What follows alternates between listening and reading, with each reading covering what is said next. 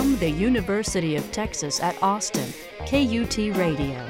This is In Black America. You know, I think that the that the museum plays a very important role, and I think it, it plays a, a lot of different roles. I mean, first and foremost, it, it, serves an educational role. People, I think, can get a lot of a much better understanding of this country, of the country's history, of some of the decisions that were made both at the founding of this country with the Constitution and um, as the country has has evolved, and and of course a better understanding of the role that African Americans have played and the contributions that they have made to the United States.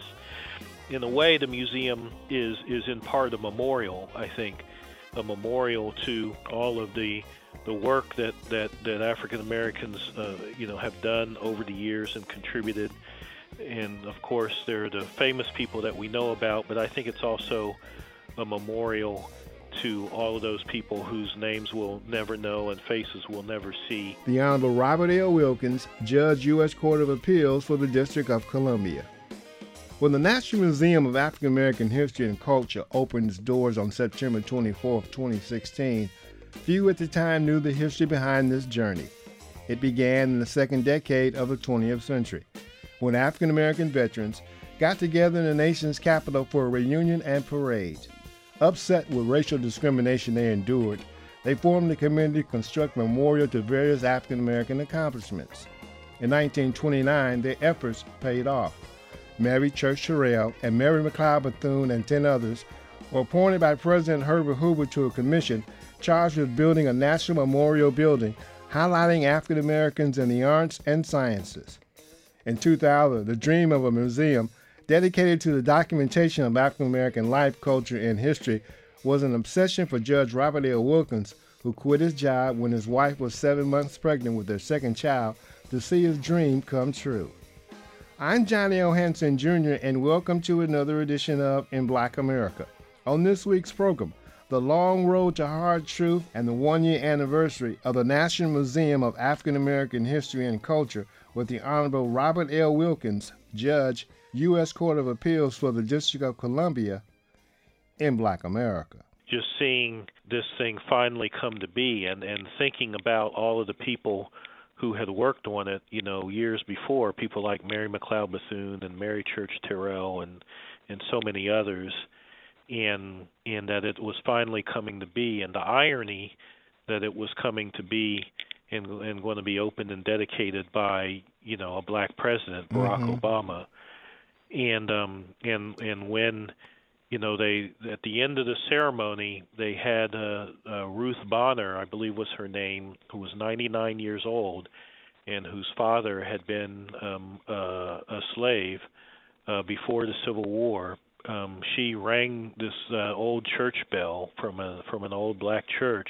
to open the doors and then they had um church bells from all over Washington and Virginia ringing at the same time, so you could just hear these bells ringing from the distance.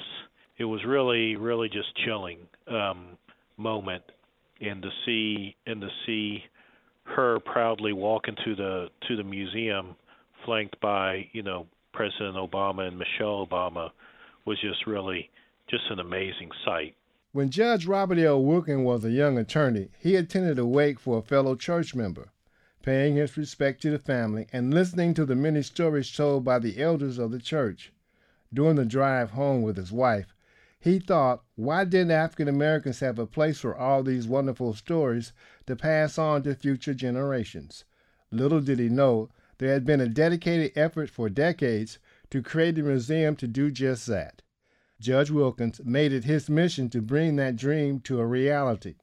His book, Long Road to Hard Truth, chronicled the early history in creating a monument for African American Civil War soldiers and his participation in reviving the idea of the museum behind the backdrop of recent events, including Charlottesville and the controversy of taking down Confederate monuments. In Black America spoke with Judge Wilkins regarding the one year anniversary of the museum and these events. Well, Muncie, Indiana was uh, kind of your prototypical uh, Midwestern town about 80,000 people. Had a university there, a Ball State University, also a Ball Corporation from the the ball jars that you may remember from uh, canning Yep. um, was was founded and headquartered there. Um, and a lot of um, industry, you know, the car industry. My grandfather worked for the Delco battery plant for 30 some years, and and many others worked at the Chevrolet or the uh, Borg Warner transmission plants, et cetera. So just kind of a working class town, you know, um, and um, you know, a good a good place to grow up, but you know, it had its own set of issues, you know, with uh, racial issues and and Klan activity and that that sort of thing too going on. Were there any defining events in your your your upbringing that that led you to become a judge? You know, I can't think of anything in particular. You know, I I did have a sense of, you know, th- that there were injustices going on, and I had a sense that there were people, you know, that you would hear about who who felt like they did not get a fair shake from the justice system, particularly the criminal justice system, um, or that they, you know, feel like that they didn't have good lawyers. I think that's one thing that that motivated me, you know, to want to become a public defender later after I went to law school, and perhaps it did play a role in me um, thinking about, you know, becoming a judge one day. I found it interesting. You obtained an undergraduate degree in chemical engineering that eventually led you to law school. Why chemical engineering as an undergraduate pursuit? Well, you know, I think I think when I was in high school, the, the I didn't put a whole lot of um, you know analysis behind it. I knew that I loved chemistry, and I knew that engineers um, were in high demand, and and and and those were good jobs that paid a lot of money. So I put two and two together and said, well, maybe I'll be a chemical engineering major. And uh, you know, when I got to college, I liked engineering okay, but I think I, I started gravitating towards having more interest in social justice issues and civil rights issues, and and then I, I thought, you know, I would rather work on those things than work in a plant or in a research facility or or something like that as an engineer, and, and just decided to to move towards law. Once out of law school, you law clerk for whom? I uh, was had the honor of clerking for Judge Earl B. Gilliam Jr., who um, was the first African American state court judge in San Diego, and then the first African American federal court judge in um, San Diego. And um, and he hired me as a law clerk, and I worked for him for a year. And then you did some work in the public defender's office? Then I came to Washington D.C. to be a public defender, which was my my dream job, and uh, and I absolutely loved it. I spent ten years at that office, um, five years uh, trying cases and arguing appeals, and then five years as head of special litigation for the office, which meant that I dealt with a lot of the policy issues and and uh, work with uh, boards and commissions and and things of that nature. What led you to write Long Road to Hard Truth? Well, as I began to, you know, get interested in really why there wasn't a national museum dedicated to African American history and culture, I started asking my question myself that question around 1996. Um, to really understand why there wasn't one, I had to go back and research, you know, all of the the efforts. And as I began to peel back that onion, I saw that the that the efforts to to do this went all the way stretched all the way back to 1916, which I thought was amazing, and basically no one knew that, and so we brought I and others brought that to the attention of the Congress, and I think that that helped spurred them to act finally to create this uh, this museum. But I thought that it would be uh, you know uh, important for the public to understand the long journey that it took to create this museum so that people would appreciate the institution and not just think that uh, you know it was a simple simple thing to get it done and to get it built. Something I read prior to our interview discussion last year, you quit your job to write this book? So I quit my job to help get the museum going. Okay. And then um And then, um, you know, I did a lot of the research during that time for this book, and started it way way back then. It, in you know, in August of 2000, I was so um, you know obsessed with wanting to work towards creating this museum, and I was doing it kind of as a as a hobby and and part time basis. That I, you know, convinced my wife to let me quit my job to work on it full time and she was seven months pregnant with our second child um and so it wasn't the best time for me to to quit but um but she had faith uh, uh, that this was also the right thing to do because she wanted to see this institution built so we we decided we'd eat a lot of beans and cornbread and mm-hmm. and and uh and find a way to make things happen on on one salary instead of two for a, a year or so while I tried to give this a go and I ultimately worked, you know, on this for about a year and a half. And during that time, um, September 11th attacks happened. Right. Um, and that kind of threw us off, but we we were able to kind of bounce back and get Congress as a compromise to create a presidential commission to to plan how to move forward with the museum and I served on that commission and and and I went and got a job at a law firm to make some money.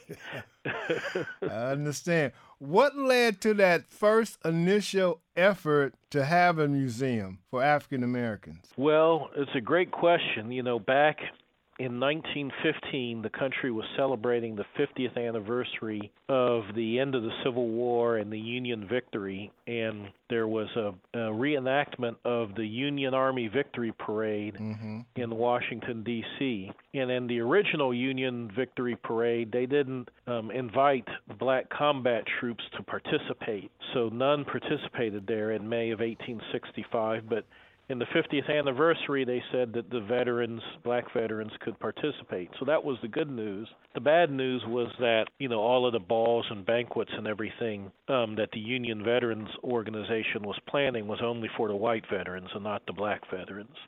So they had to raise money and do their own thing um and and find people to open up their homes so that they'd have a place to stay because of course they couldn't stay in the hotels in Washington et cetera from out of town. And the other thing that was happening that was uh, left a bad taste in everyone's mouth was the movie Birth of a Nation had just come out right. earlier in 1915.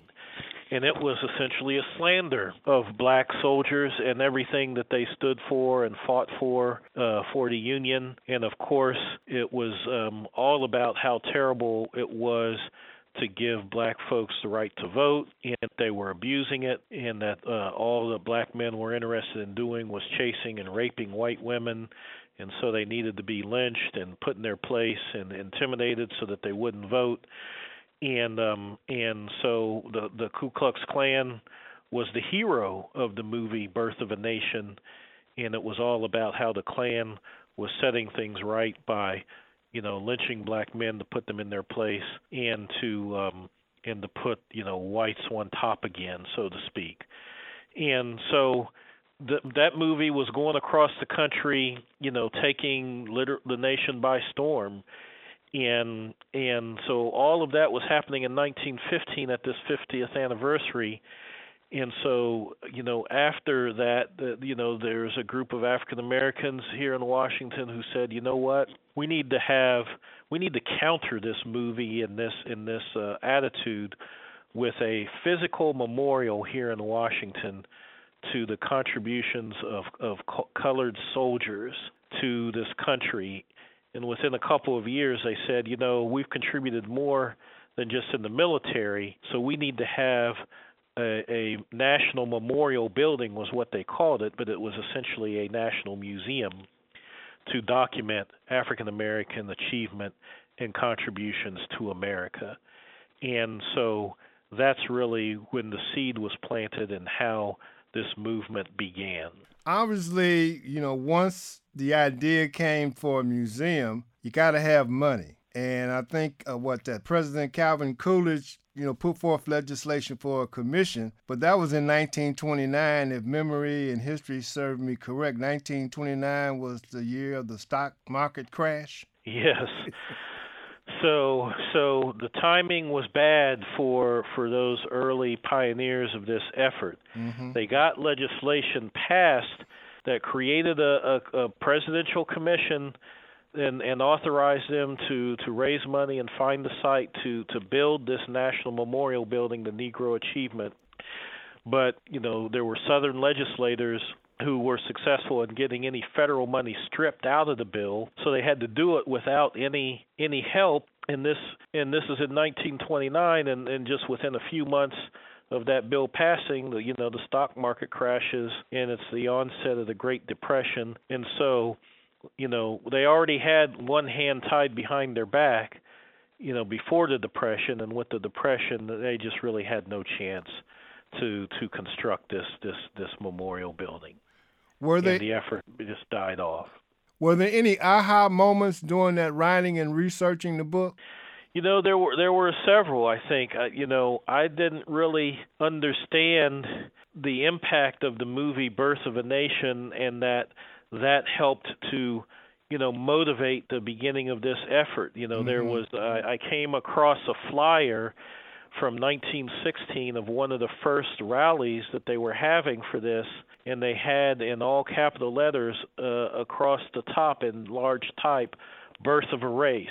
And you know, I, I am positive that that was a, a their you know counter attack to Birth of a Nation, and in fact, a lot of the people who were a part of that effort in 1916 were also part of the you know founding of the NAACP and other efforts that were you know fighting lynching and fighting birth of a nation. And so, just as Carter G. Woodson, you know, was motivated to uh, found the Association for the Study of Negro Life and History in 1915, in part to respond to Birth of a Nation, um, I think that that movie um, inspired the people, you know, to want to found the institution that would later become this this museum and um and uh, so that was that was definitely an aha moment when I when I realized that.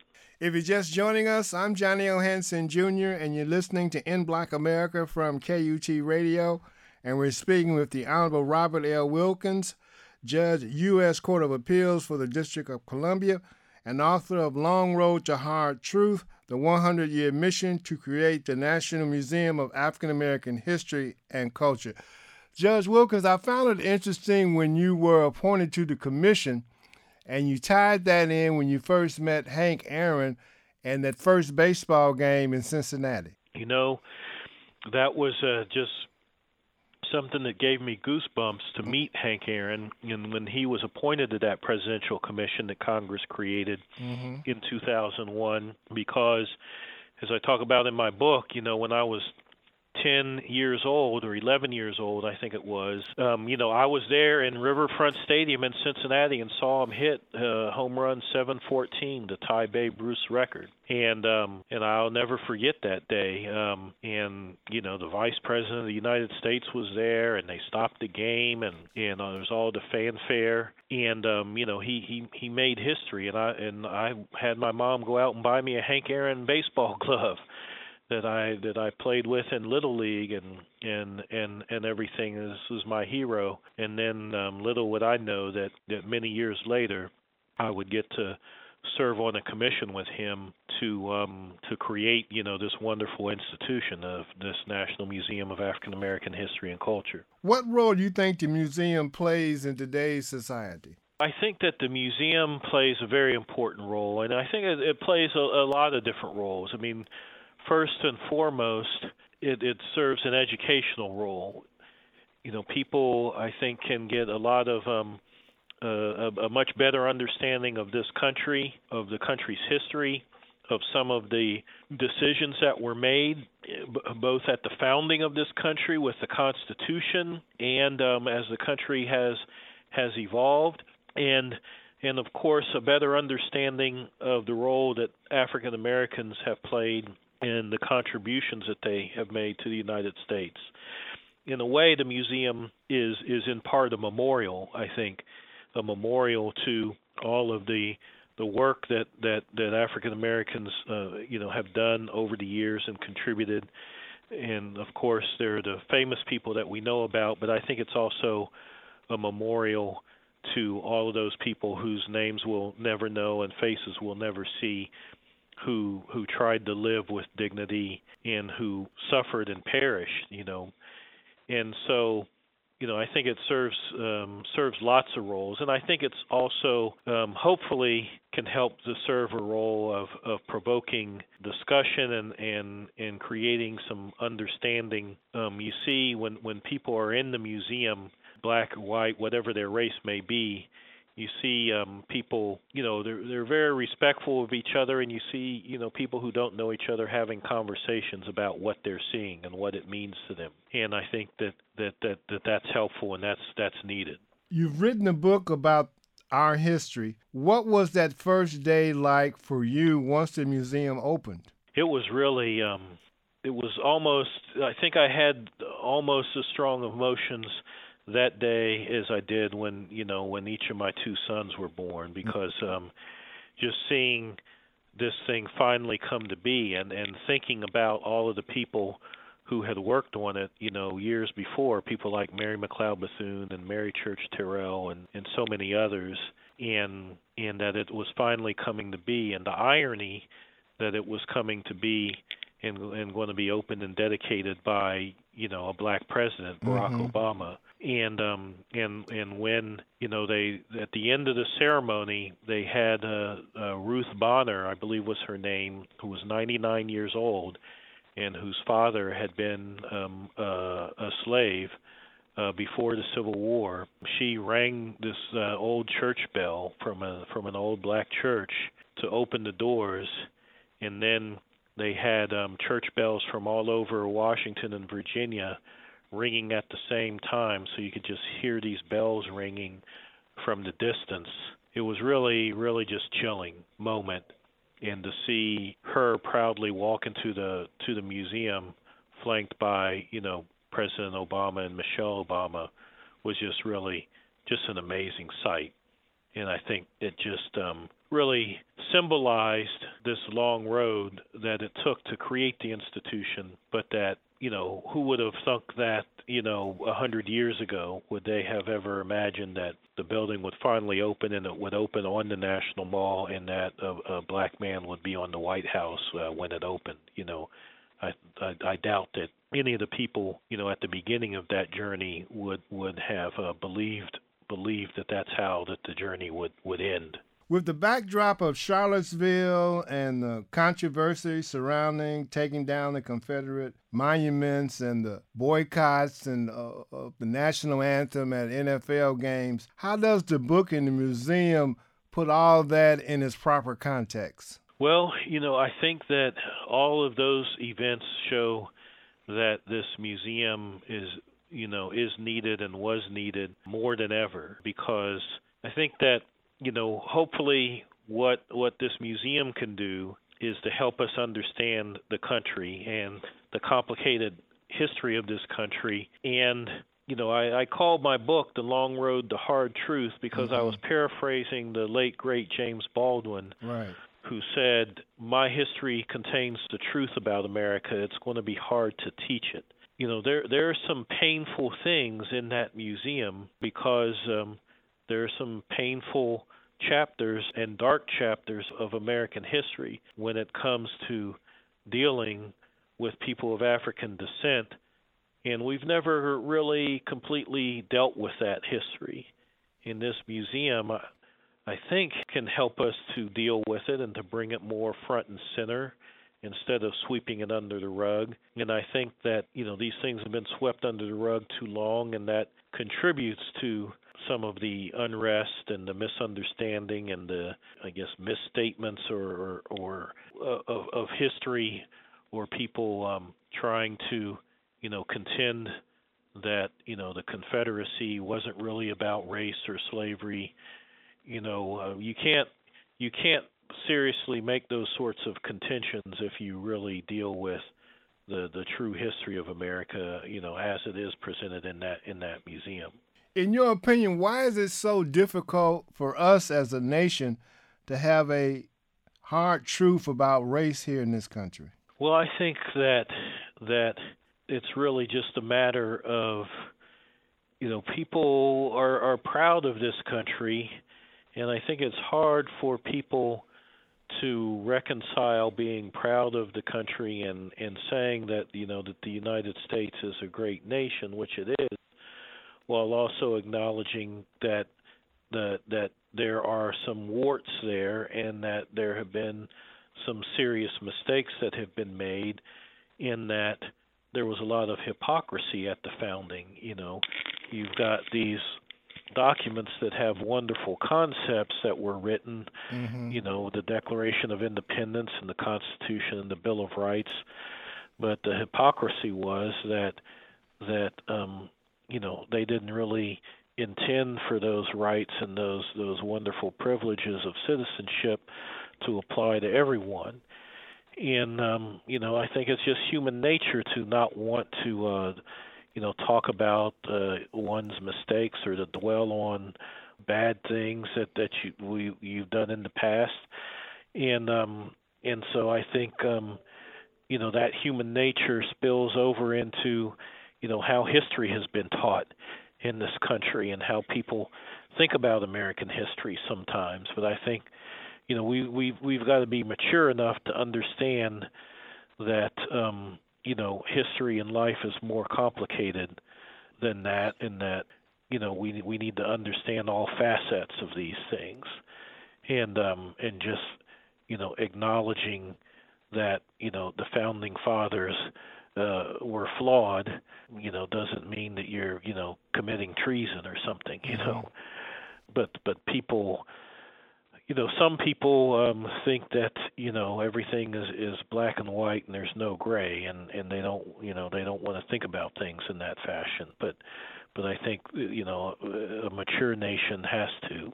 Judge Wilkins, uh, final question: Who came up with the concept of how the museum was built? Well, there were there was an international design competition that the Smithsonian held, and there were three uh, black architects, three architects of of African descent, who um, had a joint venture and uh, for a concept for the museum. The Honorable Robert L. Wilkins, Judge, U.S. Court of Appeals for the District of Columbia and author of Long Road to Hard Truth, the 100 year mission to create the National Museum of African American History and Culture. If you have questions, comments, or suggestions as to future In Black America programs, email us at inblackamerica at kut.org. Also, let us know what radio station you heard us over. Remember to like us on Facebook and to follow us on Twitter. The views and opinions expressed on this program are not necessarily those of this station or of the University of Texas at Austin. You can hear previous programs online at kut.org. Until we have the opportunity again for technical producer David Alvarez, I'm Johnny O. Hanson Jr. Thank you for joining us today. Please join us again next week. CD copies of this program are available and may be purchased by writing In Black America CDs, KUT Radio, 300 West Dean Keaton Boulevard, Austin, Texas 78712. That's In Black America CDs, KUT Radio, 300 West Dean Keaton Boulevard, Austin, Texas 78712. This has been a production of KUT Radio.